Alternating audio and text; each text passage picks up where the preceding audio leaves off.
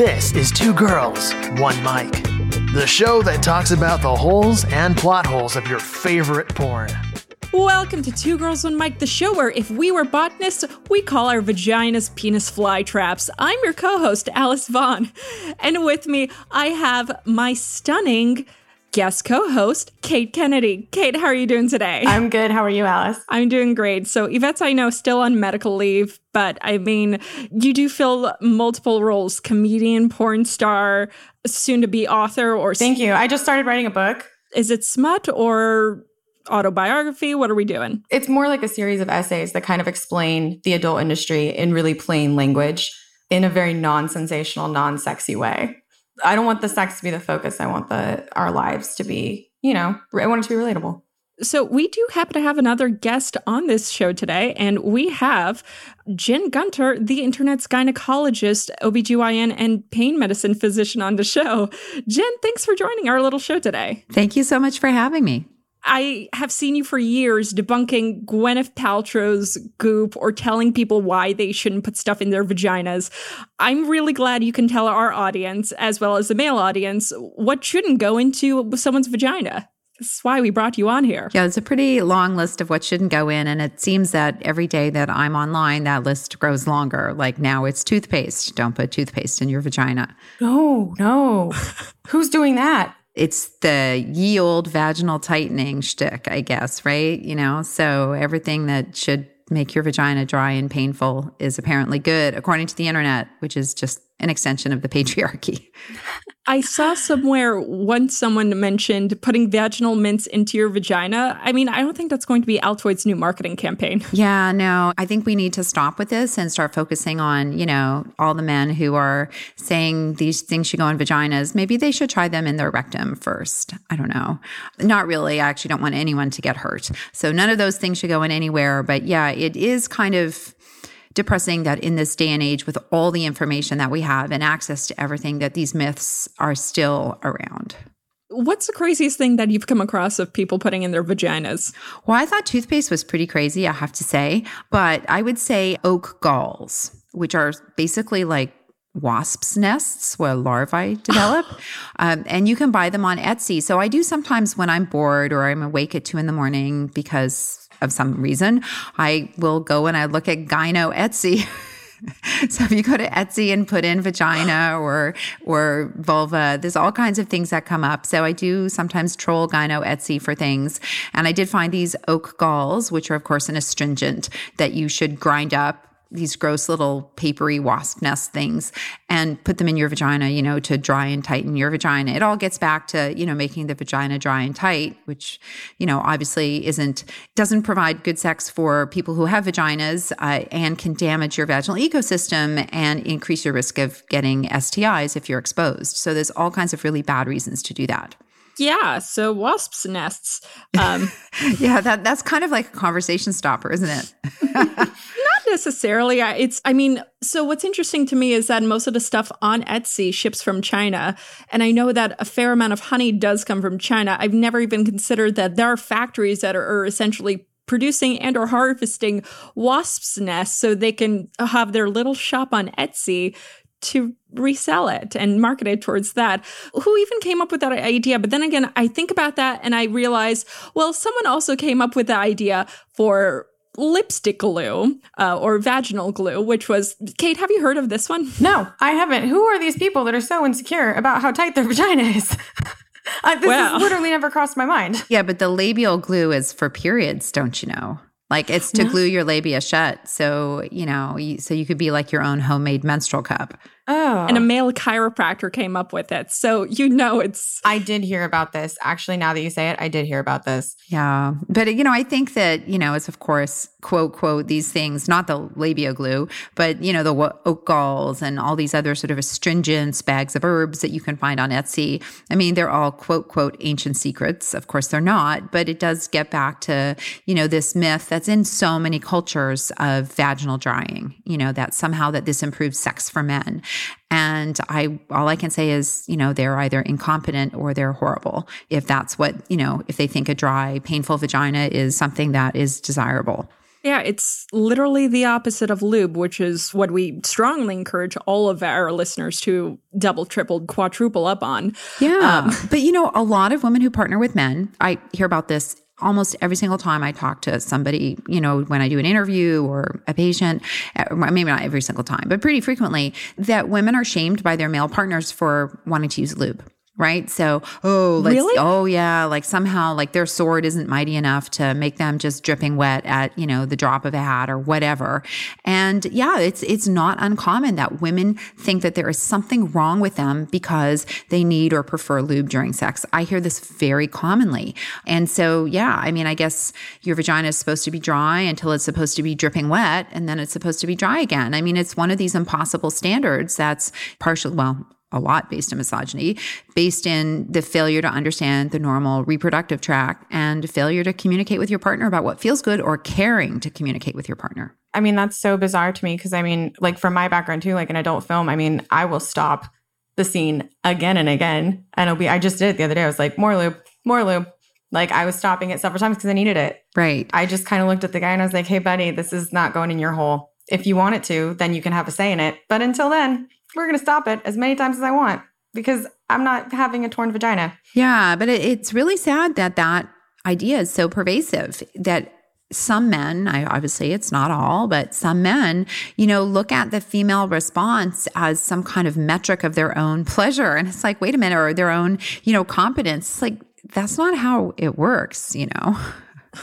like your penis doesn't get to decide if I'm having like like that's not the yardstick, buddy.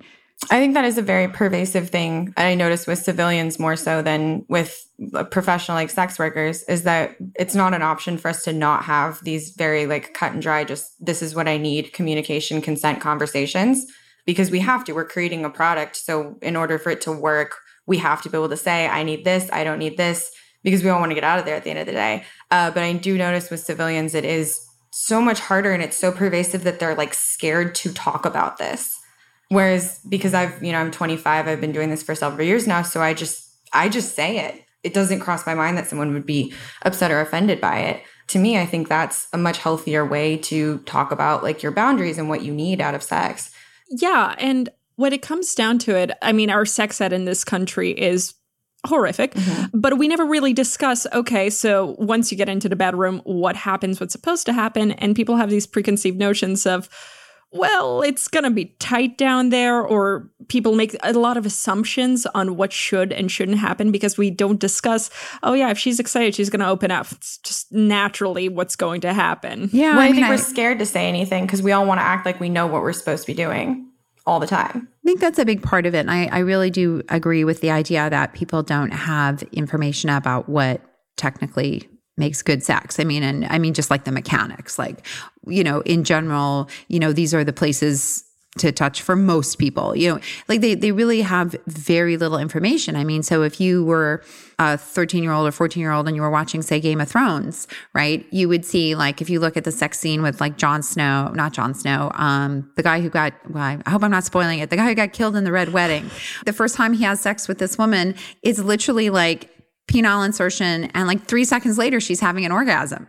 I'm like you know so if you're a oh, no. right? So if you're a 13 or 14 year old boy and you're watching that like and that's probably going to be maybe one of the first sort of you know scenes maybe you see you're going to think that's how it is when it's sort of like no.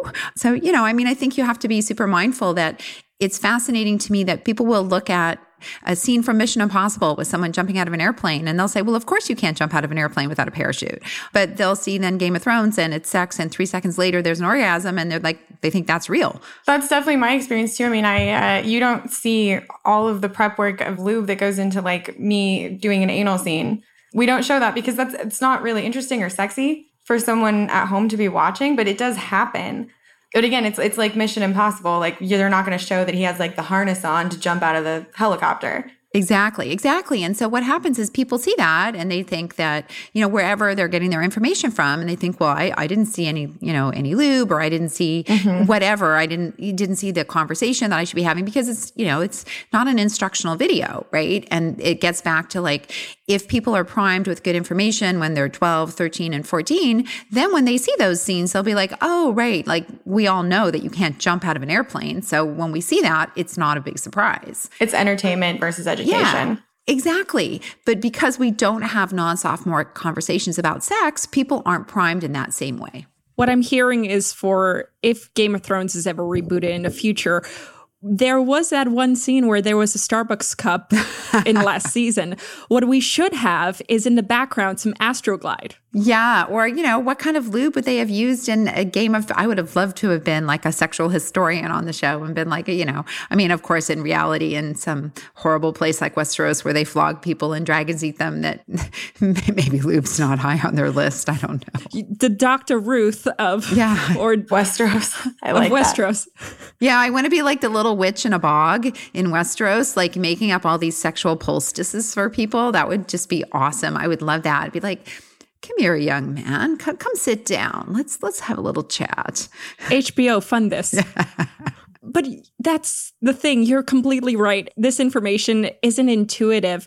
I mean, you'll hear something and then the average person doesn't know whether it's true or not because they think, well, that seems like we should do it. So, for example, steaming your vagina, which I know you've written extensively about, Jen. Yeah. And I mean, if you're someone who steams your food and you consider vagina a food group, well, okay, then I get that. So that might make sense. But otherwise, I mean, I, I don't even understand like what is the thought process behind it. And it just seems like a uncomfortable or an unpleasant experience. Yeah. I mean, you know, I guess with the food analogy, I mean, it's like, well, you can, vaginas don't need to be cooked. But I, yeah, I think it's. Should they be seasoned at least? Yeah. you know, only with lube or saliva or, you know, ejaculate, I guess. Um, so I think that it's important to think about like where, what the origin is. And so vaginal steaming probably stems from, you know, the sort of ancient belief that the uterus wandered the body. So in the time of Hippocrates, which is, of course, when you want your medicine, right? From the time of Hippocrates, before we knew bacteria and viruses existed. In the time of Hippocrates, they thought the uterus wandered the body, like it would detach itself. And if it went too high, it could cause problems. It make you sluggish and sleepy. If it went too low, it could kill you. So, you know, it was kind of like this naughty sheep that wandered your body, causing problems. And the way that you could fix it was by putting fragrant herbs between the legs to sort of coax the uterus back into the right place. Uh, so vaginal steaming is probably some kind of derivative of that, right? And that's been around since, like I said, the time of the ancient Greeks. We obviously know that's ridiculous. And the other thing is, when you hear people like Gwyneth Paltrow talk about vaginal steaming or really anybody else, I mean, first of all, they don't understand the biology. Steam is unlikely to get in the vagina. And if it did, and if it took oxygen along with it, which it obviously could, that could be harmful because the vagina is a no oxygen environment. But what they do is they talk about it to cleanse the uterus of toxins. So that's the core tenet of the patriarchy that the uterus is filled with toxins, like that, that our reproductive tracts are dirty. So what you're doing is you're taking this core belief of the patriarchy and putting it in a glass jar and wrapping it with a pink ribbon and saying that's feminism. And that's not how it works. I didn't even consider that you're right. You can't open up your vagina that much. So I'm thinking to myself, God, even if you did want to do that quote properly, which it's not, wow, okay, you'd have to really shove something up there. Yeah, it to, wouldn't work. I mean, you couldn't get, you no. really couldn't get steam in there anyway. So it's it's stupid on so many levels. But if you did, it would be harmful. And you know, people can get burns, but it's you know, and the herbs that they say to steam are like mugwort, which is a cousin of ragweed, which makes it sound a lot less sexy, doesn't it? Let's squat over a pot of steaming allergens and see what happens. So you know, so I think it's just really important to understand that this sort of is a core sort of patriarchal thing that people are trying to pass off as female empowerment. And it's like, no, actually, that's internalized misogyny, and you need to call it what it is. And it's stupidity. Hmm. I mean, it's a complete lack of understanding of reproductive biology. From a strictly temperature standpoint, steam in there would be horrific. I mean, it, that's way, way too hot from your like your core internal body temperature. Yeah, I mean, think about when you get like in a super hot hot tub. Like if it's too hot, you're like, ooh, ooh, you know, as you slide in, and steam's hotter than that. Yeah, anyone who's uh, not gotten the right like lukewarm temperature water for an enema would know how much that hurts if it's too hot. Yeah. So you don't, you just thinks I'm learning. You just, mm-hmm. well, you know, so it's, it's really just important to sort of understand that, you know, this is, I mean, now it's become so common, sort of this, you know, and that's why Gwyneth Paltrow is actually so dangerous because, you know, most people don't buy this stuff on Goop. Like, I mean, I know she can say her company's worth $250 million, but somebody who says that you can recharge jade eggs with the energy of the moon, I'm supposed to believe your facts? I don't know. I'd like to see proof. Just, you know, you lie to me once, you know, I'm really cautious about any other facts you're, you're spewing. But she's like the couture of these sort of wellness fads. So she talks about, you know, vaginal steaming. She doesn't even probably know what it is. I'm sure she hasn't done it, or maybe she tried it once and who knows. And, but she talked about it. So what happens is then, you know, you can now buy the bags of herbs on Etsy to steam yourself. You can buy vaginal steaming throne on Amazon. There are spas that offer it. There's even doctors that offer it in their offices. And so what's Stop it. No, I'm serious. And so with these medi spas, right? So you have she sort of sets the couture trend, just like, you know, Chanel sending a new tweed suit down the runway. And then you start to see the knockoffs in all these different other other places. And this is the same thing. You start to see the knockoffs. And so that's, you know, why she's particularly dangerous because for some reason she has become a wellness trendsetter. And it's really fascinating to me. I mean, I'm a physician who reads and studies a lot about wellness, and there isn't one thing that she recommends that like I would do. And you mentioned jade eggs. I feel like these eggs have been around now for a little while. The closest I can, you know, come to understanding is I think they're trying to pass it off as strengthening your muscles down there, similar to that of Kegels. So, can you go in a little bit more detail about that? Because I don't know what rocks I should be putting into my vagina, but clearly zero. Yeah, yeah, no rocks in the vagina, really.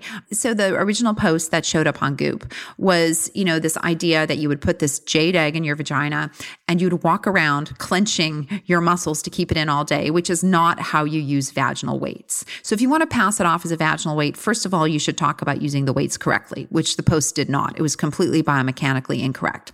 But secondly, you know, jade is porous. How are you going to clean it? What happens when it's exposed to the pH of the vagina? Is it going to get damaged? Is bacteria going to lodge in there? Is that going to favor the growth of toxic shock syndrome? And then there's the idea that the jade is going to harness your feminine energy. What is that? I don't know, right? I mean, I'm a gynecologist. If anybody should know how to test people for feminine energy, it should be me. And it's so offensive to say that as a woman that your feminine energy comes from your vagina. That's reducing you to like you know, this patriarchal ideal you know, my feminine energy comes from my brain, first of all. And there are women who don't have vaginas. There are trans women. There's women who have cancer surgery and have to have their vaginas removed. They're not any less women. And so this idea that a specific body part makes you a woman is, is false. It's false and it's harmful. So, you know, and then telling people you can recharge it by the energy of the moon. I mean, fuck right off, man. Like, The moon causes waves and vaginal energy. Yeah. I mean, and so you have this great privilege, right? This great privilege. And what you're doing is you're telling women to use weights incorrectly that are potentially harmful.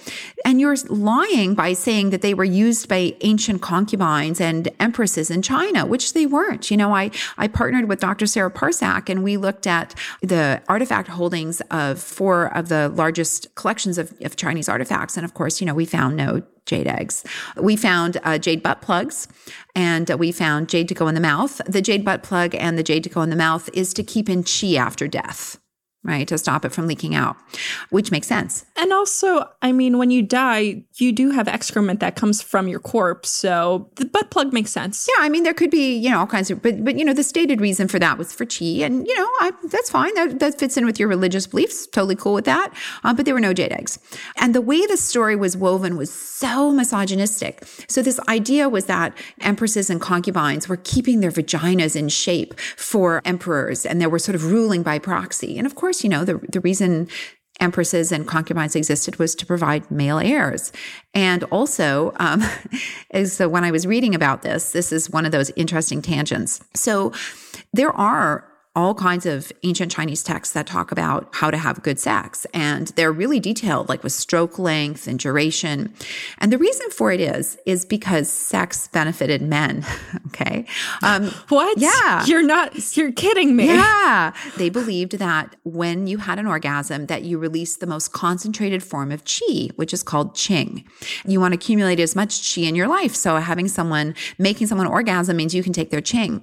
So all these guides were for to show men how they could make women orgasm while preventing themselves from orgasming. So they were basically guides of how to rape women of their ching. It kind of puts it in a different context, makes it a lot less empowering, doesn't it? So anyway, so and then there's the idea that there would be this ancient secret, right? That's unknown to archaeologists and scholars, but known to, I don't know, a jade enthusiast in Southern California. So here's my question. You mentioned that there are actual weights that you know you could do for vaginal mm-hmm. exercises mm-hmm. what is the purpose of those and should anyone be doing that so weights are no more effective than just doing Kegel exercises on your own. It's a big, you know, so all these like people that tell you you should buy fancy weights and stuff, they're no better. It's like saying running on a treadmill is better than running outside. It's not. It's just different.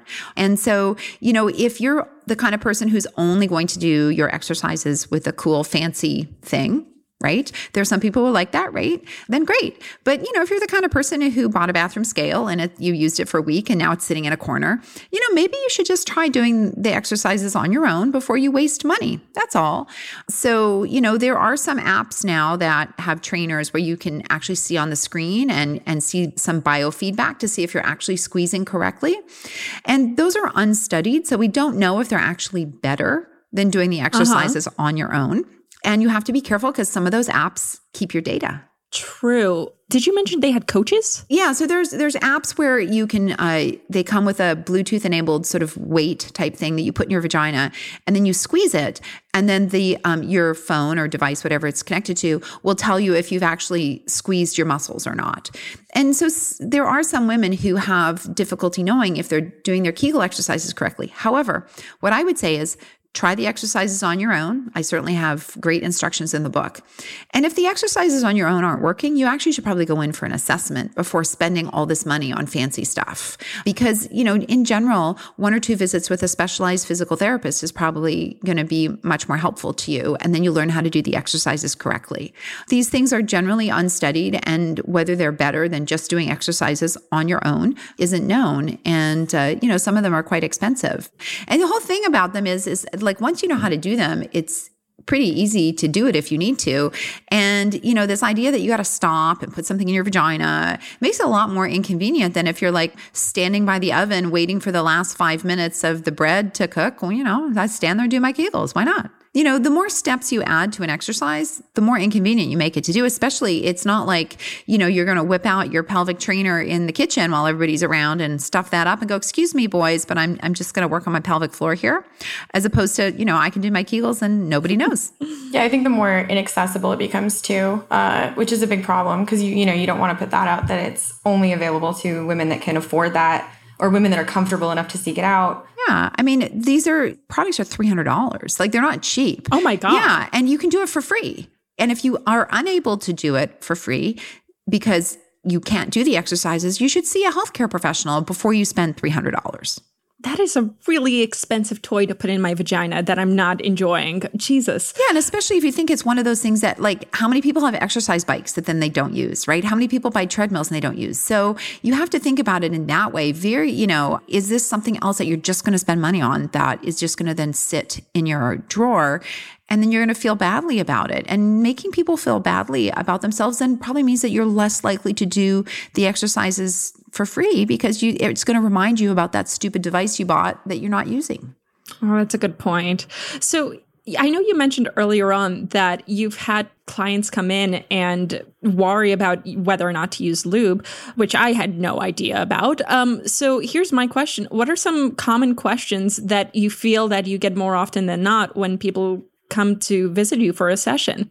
Well, most people come to see me because they have a, a, medical problem. So they come because they have an itch or they have burning or they have pain with sex. And so I don't see people just for checkups because I'm a subspecialist. So I just see people have vaginal and vulvar problems and pain. But I would say, you know, one of the biggest misconceptions is that they're surprised to find out that sex isn't supposed to be painful. That's a surprise that I hear not infrequently. They might have even said to a doctor 10 years ago, Hey, sex hurts. And the doctor just kind of brushed them off and said, Oh, use more lube. And then they were kind of brushed off after that. And they never told their partner because maybe they don't communicate well with their partner, or they told their partner, and the partner's like, Well, my last four partners didn't have pain with sex. What's wrong with you? And so then they don't say anything. And it's not until they like read something I wrote in the New York Times and they're like, Wait a minute, Dr. Gunter said, if you have pain with sex, you have a medical condition, you should get seen. And I've had pain with sex for, you know, 10 or 15 years. So I hear that, which really breaks my heart because there's no reason for that to happen.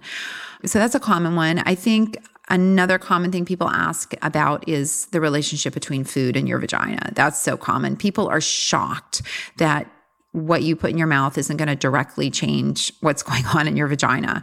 I'm like, it doesn't directly change what's going on in your nose. So why should it directly change what's going on in your vagina? I mean, your nose is right there.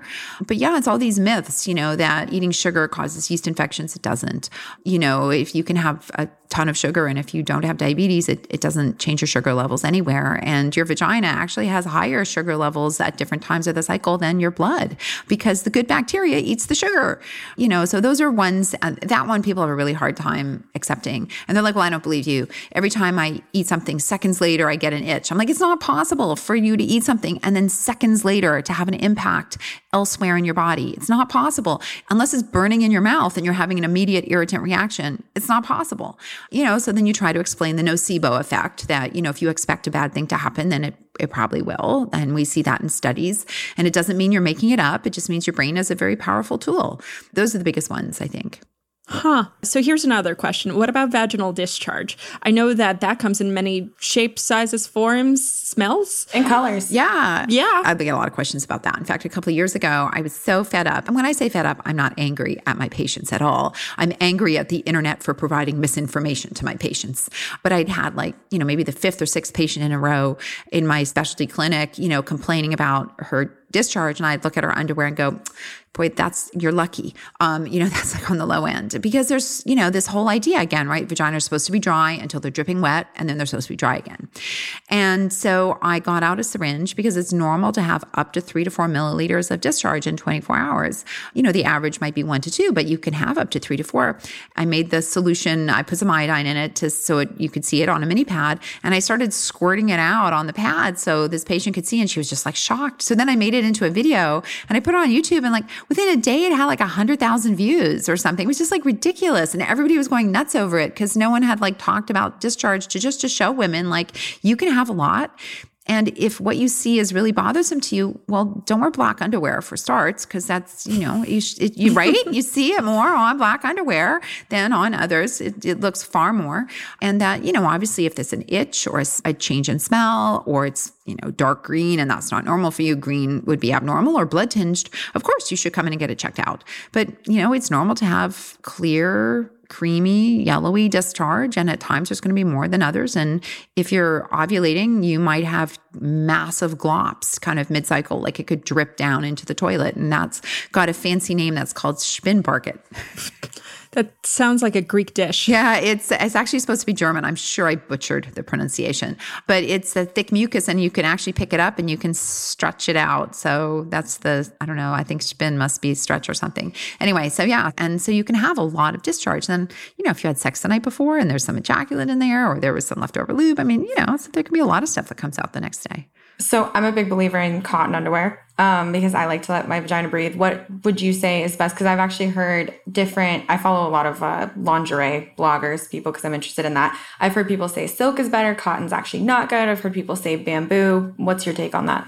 Yeah, you don't need like your underwear is not going to stop air circulating to your vulva. It's just not, unless you're wearing latex, right? So if you're wearing rubber or latex, that would be totally different. But actually, cotton underwear doesn't make any difference. Just wear what's comfortable. There's no change. If you're sweating from your underwear, then, you know, maybe that's too tight or too, if it's uncomfortable, if it's chafing, but just wear what feels comfortable against your skin. You know, it's always fascinating to me that we talk so much about the kind of underwear women should wear, but we don't talk, I mean, men's junk is on the outside if it was super important to take care of your genitals clothing wise, why is this industry not geared towards men? because it's all purity myths all you know telling women that they should wear cotton you know because you know silk is loose and thong and lace is loose. And i mean it's all really has its origin in purity myths and total medical dogma. So wear what's comfortable and what you like I personally prefer the um, the high tech fabrics because I'm a runner and I like stuff that wicks the sweat away from my skin. And I'm super lazy, and if I don't have a whole bunch of that underwear, then I'll end up wearing a lace thong when I'm running. Then I will be irritated. So I love the high tech high wick underwear, which is certainly not cotton or silk. Uh, has anyone ever come out with a line of athletic underwear? Oh yeah, there's tons of them. Like um, Athleta has it, and Lululemon. I like their athletic underwear. I've got some from REI before. I have no idea what brand it is, uh, but yeah, there's there's lots of good you know running underwear. Yeah, um, I actually have a couple of pairs. I was just cleaning out my underwear drawer this morning, randomly enough. Um, but yeah, I have a couple of pairs of those too that are they feel like um, yeah they feel like they're made of the same as yoga pants or like sports bras. How did I not know this? It's a thinner version of that material. Yes, absolutely. Thinner. And if you think about the period underwear, like Thinx and all those, none of those are made out of cotton right? And those have all been, you know, people wear those right up. It's totally fine. And those are actually quite tight. Well, not tight, but they're fitted because you don't want to have leaks. So the, the only thing that's going to cause your skin to be irritated, the only thing that's going to really affect it is if it's trapping moisture. So for example, if you have incontinence and you're wearing, you know, you have to wear heavy duty incontinence garments, which have quite a significant plastic backing, right? That's going to trap the moisture. If you have incontinence and you're wearing menstrual pads instead of incontinence pads, the menstrual pads can't hold that volume. So you're going to have that wetness back against your skin. So totally fine, whatever you're comfortable with. Wear underwear, wear don't. You know, I personally love fancy underwear, but I have a large collection of athletic underwear simply so I make sure I have what I need when I go running or bike riding. I think going back to the discussion uh, that we were having regarding discharge, if you think about it, at the end of the day, I think discharge just unfortunately isn't sexy enough to talk about uh, or really to write about. So some people get grossed out at the concept of bodily fluids, and yet we talk about semen all the time. I feel like when it comes to media. Oh yeah, ejaculate's like awesome, right? Like, hmm.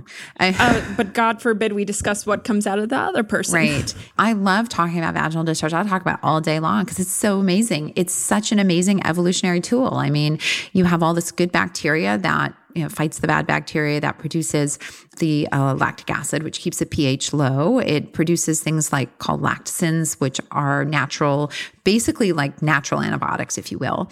Then you have the mucus, which is sort of like a tennis net stretched out over all the cells. And that's like a physical protective barrier and also helps your immunoglobulins and all your natural sort of defense mechanisms gain access to the cells. And it prevents bacteria from adhering to the cells. And then your cells shed about every four hours. The surface of the vagina is constantly shedding. And the reason for that is, is one, the dead cells are filled with the sugar, which then breaks down and feeds the good bacteria. But the dead cells also are like a decoy. So say you get a bad bacteria or virus and it wants to attach to a cell. That's how it's going to cause harm.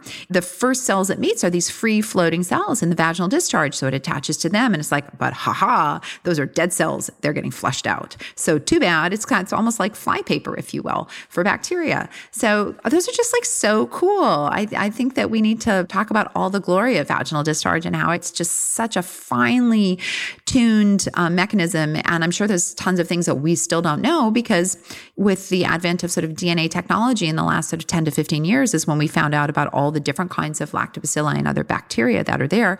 And, you know, as new technologies developed, maybe we're going to find more cool things. So, speaking of bodily fluids, I think you could settle score on this one. And Kate, you are welcome to jump in on this. Uh, squirting, real or just urine? Well, the studies tell us that women who report squirting, so releasing a gush of fluid, like a large volume of fluid, so not, you know, one or two milliliters that are kind of leaking out from either side of the urethra, because that could be fluid from Skene's glands. But large amounts of fluid are urine, and there's no gland there that can hold, you know, five or 10 cc's of fluid. And the prostate is the size of a walnut and it only makes three to four milliliters, right? So, you know, it's making far less. And there was a study where they looked at women who reported that they squirted, and what they did was they did ultrasounds of their bladder and uh, then they had them empty their bladders and they stimulated themselves and they monitored their bladders with ultrasound. And then after they squirted, they repeated the ultrasound and they analyzed the fluid. The fluid was most compatible with urine. And they noticed that the women's bladders filled incredibly quickly during when they were excited. And then afterwards, their bladders were empty right? So it's huh. certainly possible that women who report squirting are having stronger pelvic floor contractions, and that's why their bladder's emptying, and that's why they report it feels better. It's possible that that rapid bladder filling is a sign that they're getting different kinds of stimulation and it feels better. So I can explain many different ways that women feel that it's more satisfying to them. And the fact that their bladders are filling very quickly suggests it's probably really quite dilute, the urine, and that's probably why there isn't much of a smell. And I could tell you that in the movies, just like everything else, it's a special effect. It's absolutely urine. And uh, it's performed by chugging like two bottles of Pedialyte right before a scene. Oh my God. I wish, can we like have that clip and can I use that over and over again of that clip? Because I hear so many women are like, I try to explain this to them and they just, they think like I'm dismissing their sexual experience and I'm not. I'm like, I could explain how that might feel better for you, but here's the mechanics.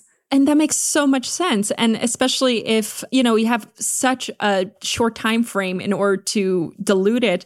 I mean, it's not going to take on necessarily the same color, scent, or anything as if you had urine in your system for an extended period of time. So, yeah, okay, that. Yeah, no, it's very well hydrated. Um, it smells like Pedialyte. um, I don't personally squirt. I can't like I'm a little pee shy. Like I cannot pee in front of that many people like on demand. But uh, I have been in scenes where like that was the point of the scene. The other girl was doing that, and uh, yeah, that's they're sitting there, you know, chugging Pedialyte, and that's what it smells like. Um, and it's clear because they're they're so well hydrated. Right, exactly. It's a special effect. It's I have squirted um in scenes much smaller than that, so it's I would say my squirting is way more on par with like I think what a, a regular woman would experience if she were to squirt, like, you know, in a non videoed scenario. And for me, it's always been with G spot stimulation. That's like what's, and I think that's true for most people that aren't just peeing on command. Mm-hmm. We had Eli Cross on a few weeks ago, and he was telling us how there was this one performer that would essentially chase the camera while she was squirting. So all I can wonder is, does that camera have insurance on it? It does. What happens if you damage? Yeah. It, it, has to. Having been the camera person standing there, and I was I was once filming a scene because um, I used to work behind the scenes where I had the camera, you know, right on her. And I had this light right on her too, and I knew it was gonna come, and I was just just praying to God. I was like, please, please, please, like let me be able to move this camera fast enough, because otherwise I'm gonna need to shower before I go home. Yeah. So yeah, there, there, you've got the medical explanation, you've got the acting explanation, you've got both sides, you've got it covered. Listeners, you've heard it, so there's the science. Switching topics, I know one of the biggest hot topics right now in the news or forever, it seems like, is abortion and healthcare. And you actively speak about this constantly on Twitter. And let's start with why is abortion healthcare? So sorry, listeners, if you disagree, you're going to be wrong. Yeah, I mean, if you disagree, then you're wrong, and there's that's all there is to it. It's a healthcare because I'm a doctor, and that's what I say, and that's what medicine says. So, you know, I think that when people don't have access to safe abortion, then they have unsafe abortion. So, if you want to keep people healthy, then you give them access to the quality medical care in a safe way that they need. And if you are someone who well, I don't think abortion's right. Well, then I hope you're out there providing free, long acting, reversible contraception and free, really, contraception of any kind to everybody who asks. Because certainly one of the biggest reasons for abortion in the United States is unplanned pregnancies. And a large percentage of those could be prevented with better access to different methods of contraception. So, you know, I think it's just depends on how honest you are with yourself about what you are intending. And the majority of people in America who speak against abortion certainly are forced birthers. You know, they're not pro life. They, if they were pro life, they would, first of all, care about people being killed by gun violence. So you can say, okay, well, they're they're just pro fetal life. Okay, um, so if you're just pro fetal life, then you would want to ban cigarettes because smoking is cause of stillbirth. You'd want to have forced mandatory vaccinations because measles, mumps, rubella, those are all bad during pregnancy. Influenza is bad during pregnancy. You would want to ban guns because pregnant women get shot. They are at a higher risk of domestic violence and a dead pregnant woman is bad for her fetus. You know, you would want free universal maternity care because we know that reduces prematurity, which is the number one cause of a neonatal death. So, you know, if you were truly pro life, there would be all those things you would pro fetal life you'd advocate for. So, since you don't, what you want is for someone to be forced to have a delivery when they're pregnant. And that makes you a forced birther. I'll chime in on that as far as uh, long term contraceptive care. Um, I'm from Colorado originally. Mm-hmm. The state of Colorado launched a pilot program a couple of years ago um, before I left to provide uh, free IUDs to anyone, I believe, over the age of 16. Right. You can get them if you ask. And we saw our teen pregnancy rate plummet, I think, 40%. Absolutely. It was incredibly successful. I have one. I got one back then too. Yeah. That's part of that pilot program. And I've been incredibly happy with it.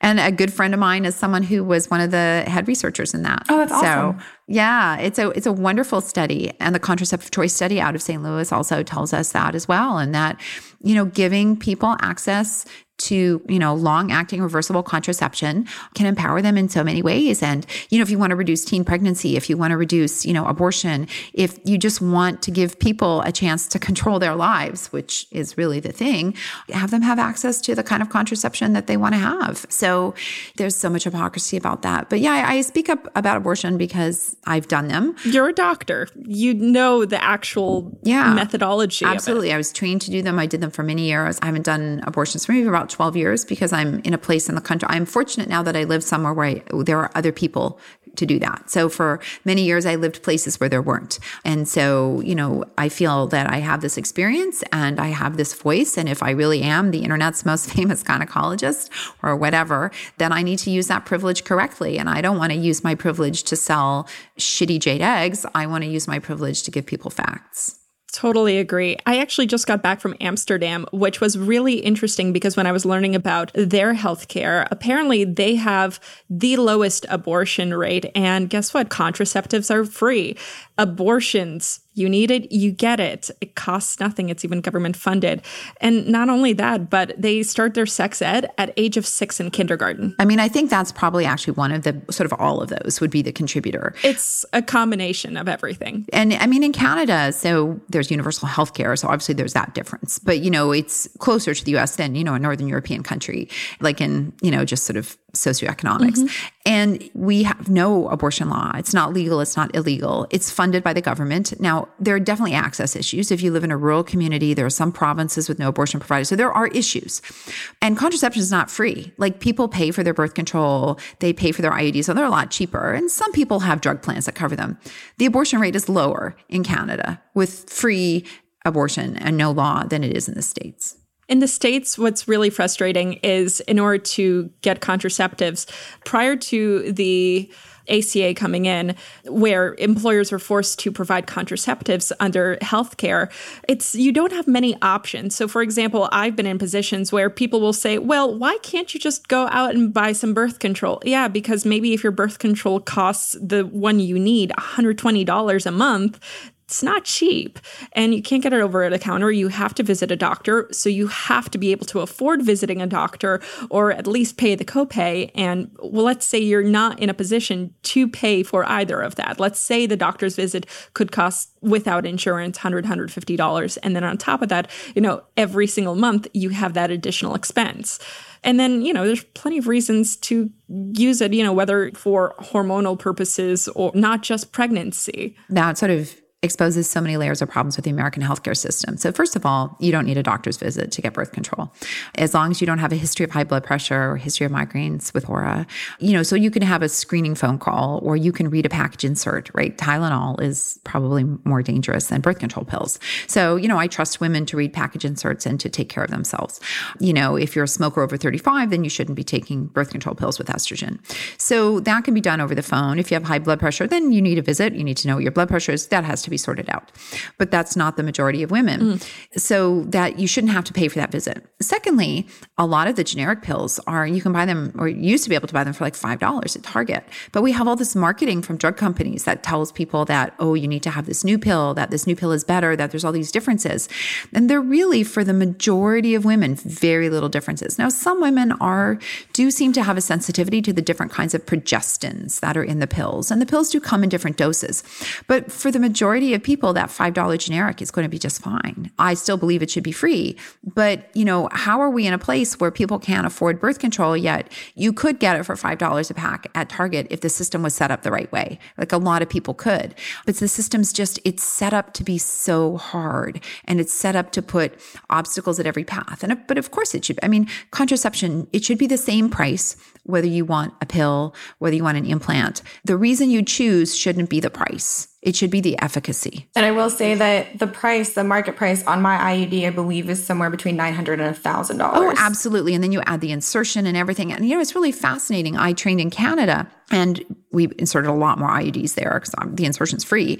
And people just, we would give them a prescription and they would go to the pharmacy and buy the IUD and then bring it to the appointment. And they were $40 Canadian, right? Oh. So you got 10 years of contraception for $40 Canadian. So $4 a year, oh. right? Like that seems like a reasonable price. You might say, sure, $4 a year. Yeah, I think I think most people would say, that's an okay thing to pay for contraception. I'm all right with that. You know, that's less than a pack of condoms, really. And so, uh, you know, when I came to the States, that same IUD was like $500 or $400. And then there, I was like, what? It's like the same. But of course, then there's also the fact that doctors get sued over IUD insertions, even though, you know, the risk of perforation is incredibly low even 13 to 17 year olds do very well with IUD insertion. So we have so much medical legal sort of issues down here. So it's just, there's so many layers of complexity, but really there's no reason why a copper IUD shouldn't be $40. And I do actually have a question about that as well, because I had heard this, and I believe this is misinformation. I know there's a lot of misinformation about IUDs. Um, but I recently heard someone say, because obviously I have sex with multiple partners, um, and I recently heard someone say that, you know, the IUD is not designed for someone who has sex with multiple partners, that it increases your risk of like bacterial infection because of having it. I've never experienced that. It sounded kind of like hocus to me. Yeah, so a lot of that's misinformation. So certainly there's a risk of infection associated with insertion of the IUD in the first set of 21 days. That's not related to your sexual partners. That's just the bacteria in the vagina. Um, and that risk is sort of, you know, it's like less than 1%. So that's just the risk. If you got pelvic inflammatory disease and had an IUD in place, so meaning you were exposed to chlamydia, you ascended up to your tubes, it caused an abscess, it's a possibility that things might be a little bit harder to treat with an IUD in place. That's a possibility. But that's not putting you at risk. You know what I mean? You're like, you were going to get that infection whether you had the IUD or not. You know what I'm saying? So it's not causing it. It's possible that it might make it a little bit more complicated, the treatment, but it might not. So, you know, there's a lot of ifs and buts there.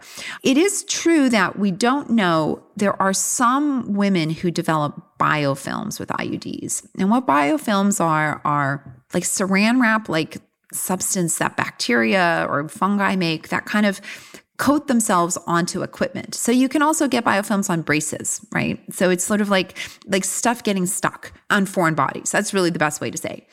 And some women who have, you know, recurrent yeast infections or recurrent bacterial vaginosis um, may have biofilms on their IUDs. And so we don't really know enough about the testing. This is a very new area of research, but you know, again, you can get that if you've only had one lifetime partner. It's very complex. We don't really understand. And in fact, there's some literature that suggests the biofilm may actually come from a male partner's penis. So we just, we don't really know. So I would say that there's no increased risk with having an IUD and having multiple partners, but there are some kind of unknowns with biofilms and things, and we just don't really have enough to answer, but that could apply to any woman. I know the first time I went to a gynecologist and asked about an IUD, I actually did get some misinformation that I didn't know until later wasn't true. They told me that I couldn't have an IUD unless I had already had a kid. Yeah, that's a big myth. So that was, and it's very sad to hear that still perpetuated or even recently perpetuated because the study that disproved that I think it was published like 1991 or 1992. So we're not talking like new data here. Ugh. You know, a lot of this came before we had molecular diagnostics for STI, for sexually transmitted infections, right? I mean, people forget, but like in the 70s and the 80s, we knew a lot less about bacteria than we know now, like a lot. And so the concern was, is that, oh, IUDs might put women at risk for pelvic inflammatory disease. Oh, so then if a woman's never been pregnant and we put an IUD in, then we're going to make her barren. Well, maybe she doesn't want to have kids. I mean, so there's a lot of patriarchy that's in there too. But obviously, some women might say, oh, well, I might want to have kids one day, so that wouldn't work for me. Versus a woman says, well, I don't give a shit. I don't want to have kids, so load me up. I explained that one to my gynecologist. They told me that when I re- met the right partner, Ugh. I would change my mind. Again, former gynecologist for a reason. I hate that. But so what we found in the study that was published in the New England Journal of Medicine was that tubal infertility, so scarring of the tubes, had nothing to do with whether or not you had an IUD and everything to do with whether or not you'd had chlamydia. Which makes sense mm. um, because chlamydia scars the tubes. So once that link was completely disproven, there was really no reason to say to any woman, right? For someone who does doubt, well, yeah, I want to have kids in five years. Well, great, fine, let's load you up an IUD. So, you know, because of the medical legal system in the States and purity culture, right? Ooh, women should preserve their uteruses for future babies, you know, and not accepting that that might not be the path every person wants to walk. Um, so those things, medical legal, purity myths, and lack of you know, education were a big issue. I mean, a couple of years ago, I, I wrote a post about you know why you can have an IUD if you've never been pregnant several years ago, and I was contacted by a woman who's a young woman who said. Um, she was going in for her IUD appointment and she kind of suspected that maybe her doctor was going to be one of those patriarchal ones that hadn't kind of caught up. So she printed off my blog post. So she went in for her appointment and when he said she couldn't have it because she'd never been pregnant, she whipped out the blog post and threw it down on the table. And she said, Well, Jen Gunter says I can. That's awesome. and she got her IUD. I love it. Now, I mean, no one should have to do that. They shouldn't have to. No. But I, I bet that doctor never told another woman again that. So she really did a service. And and that's, you know, those are the things that make me so happy. And that's what an empowered patient is. And it makes complete sense. And I have to bring this up. Third trimester abortions. I know we can talk for hours about this, but overview and highlights what are people getting wrong? Because I feel like in the news, especially this year, um, I know, for example, earlier this year, Congress introduced and thankfully blocked S311, which was called the Born Alive Abortion Survivors Protection Act, which basically, to sum it up, guys, it would imprison any doctor or healthcare practitioner found to not have adequately cared for a fetus that survived an abortion attempt.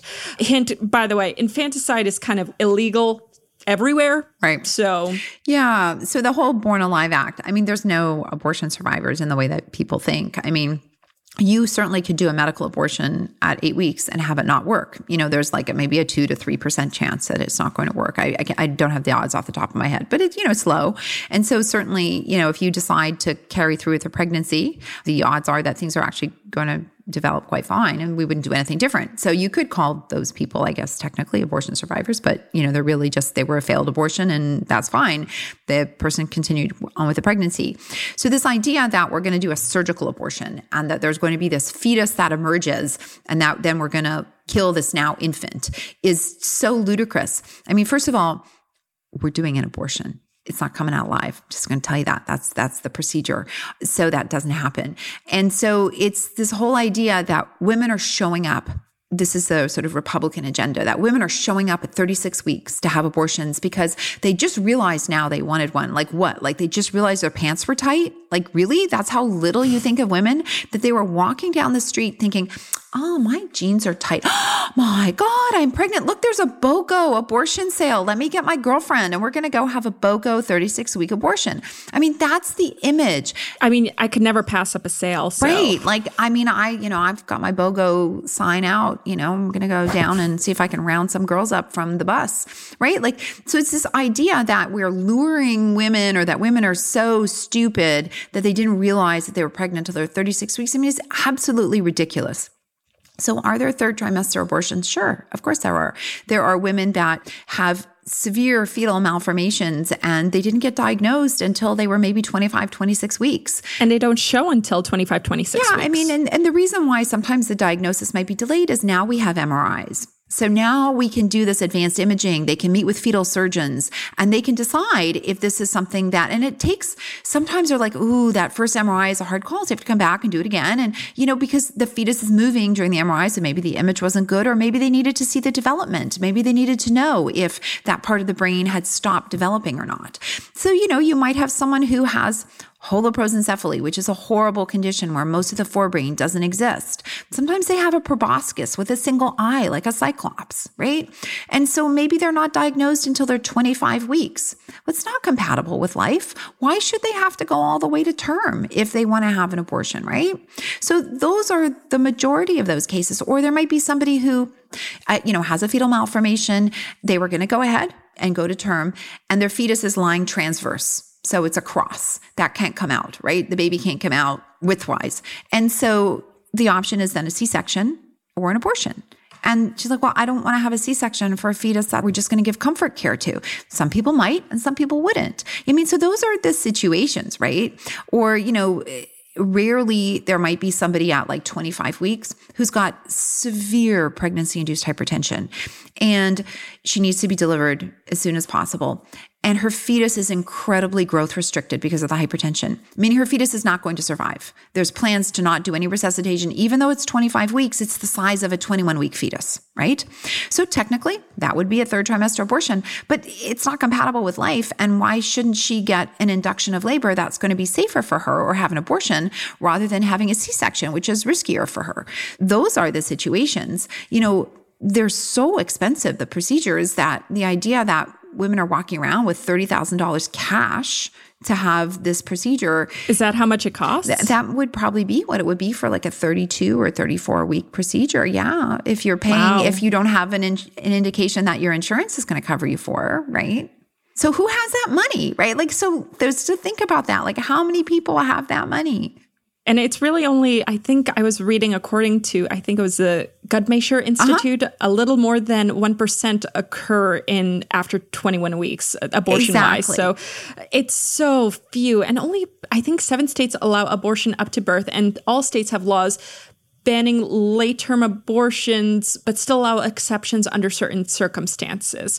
Yeah, I mean, it's important to not actually use the term late term abortion simply because it doesn't oh, mean anything. Sorry. Yeah, it just doesn't mean anything. And it's actually meant, it's not a medical term, and it's meant to sort of make people think that we're doing abortions at 38 weeks because term is 40 weeks and post term is 42 weeks. So it's sort of to try to make people think we're doing abortions at like 40, 41 weeks. So when we talk about abortion, we talk about trimesters or we talk about the gestational agent weeks. So we say like 32 weeks or because there's a huge difference doing a procedure at 32 weeks versus 26 weeks, even though they're both third trimester. So the number that are happening at 21 weeks and after are it's something like 1.3% of procedures or in that range. A large percentage of them are fetal anomalies. And, you know, is there an occasional person who was raped and didn't come forward or get the money until she was 24 25 weeks sure that's a possibility. But uh, you know you're talking about maybe a couple a year. Well and i think the concept of of calling yourself pro-life when you're advocating for these fetuses to have these short horrifically painful miserable lives is just uh, it's baffling. Yeah it's nothing pro-life. And this idea that you're taking something you know, and I, I had um, a son who died at 22 and a half weeks. I delivered him and elected to not have him resuscitated. And so he had comfort care. And that's what was actually being talked about, which then the right wing conflated and made that into infanticide. And it's like, it is perfectly standard of medical care to give a terminally ill newborn a blanket and provide them with warmth and have them die. That is palliative care. Maybe sometimes there would be medications given, but generally not. For uh, most infants, they're dying because their lungs don't work, their hearts don't work, and it's going to be quite quick. And there's really no other way. It'd be more painful to put IVs in and things like that, right? So what they've done is they've twisted that, which is looking after providing palliative care, and they've distorted it and bastardized it and said that that is infanticide with abortion. And it's just so foul that, like, how much do you hate people to twist palliative care to force your agenda? Palliative care of newborns who are born to die. And you know it's so compassion. Yeah they have no compassion. They don't care because they raise money and they get votes off of punishing women very specifically women are bad if they need abortions. The only good abortion is my abortion, right? So women are women are bad, women are evil, they're sluts, they should have closed their legs. That message fundraises for the Republican Party and it gets them votes, and that's why they're going to keep using it. And we definitely won't see eye to eye with people who believe in forced births because at the end of the day, it comes down to a philosophical argument and a personal responsibility argument that we can't really see eye to eye with because unfortunately there's no it's just black and white. There's no gray. And unfortunately there's a lack of information there as well. But you were definitely right in correcting me when it came to for example when i said late term. Because for example, this specific bill that I mentioned previously, one of the biggest issues and contentions with it, I noticed, was that it had certain language that, depending on how you define that language, you can really start pulling back Roe v. Wade. So, for example, how do you define abortion attempt? How do you define born alive? Mm-hmm. And unfortunately, because of how broad some things have been written, it can be applied so that way, you know, the healthcare provider can be charged, unfortunately, with murder. Yeah, I mean, it's impossible. So all these bills say, oh, we have a life of the mother rider in it. Well, that doesn't mean anything. I can't interpret those. I've been in a situation where I was living in a state where we weren't allowed to do abortions unless the life of the mother was at risk. Hospital attorneys couldn't interpret it. No one knew what it meant. I didn't know what it meant. Mm. The intensive care doctor looking after the woman was like, Well, I think her life's at risk. I'm like, Well, is she going to die right now? Well, not right this second. I mean, the whole point of medical care is to pro- hopefully provide care before you're actively dying, right? Like, we want to get care to you before death is unhooking your IV. Like, we'd like to be there before then. I think that's what most people would like too. Most people would actually like care a few days before that, maybe even a few weeks. So, you know, I had to call this senator at home who wrote the bill. And I said, so I started to explain the case and I was all prepared to advocate for this woman. And I, you know, her life was in my hands and I was going to help save this woman's life. And, you know, he just stopped me and he said, oh, do whatever you think, doctor. Do whatever you think. Well, so if whatever I think was what should happen. Why do we have this law? We have this law because you fundraise and you get votes off punishing women. And that's when it became very clear.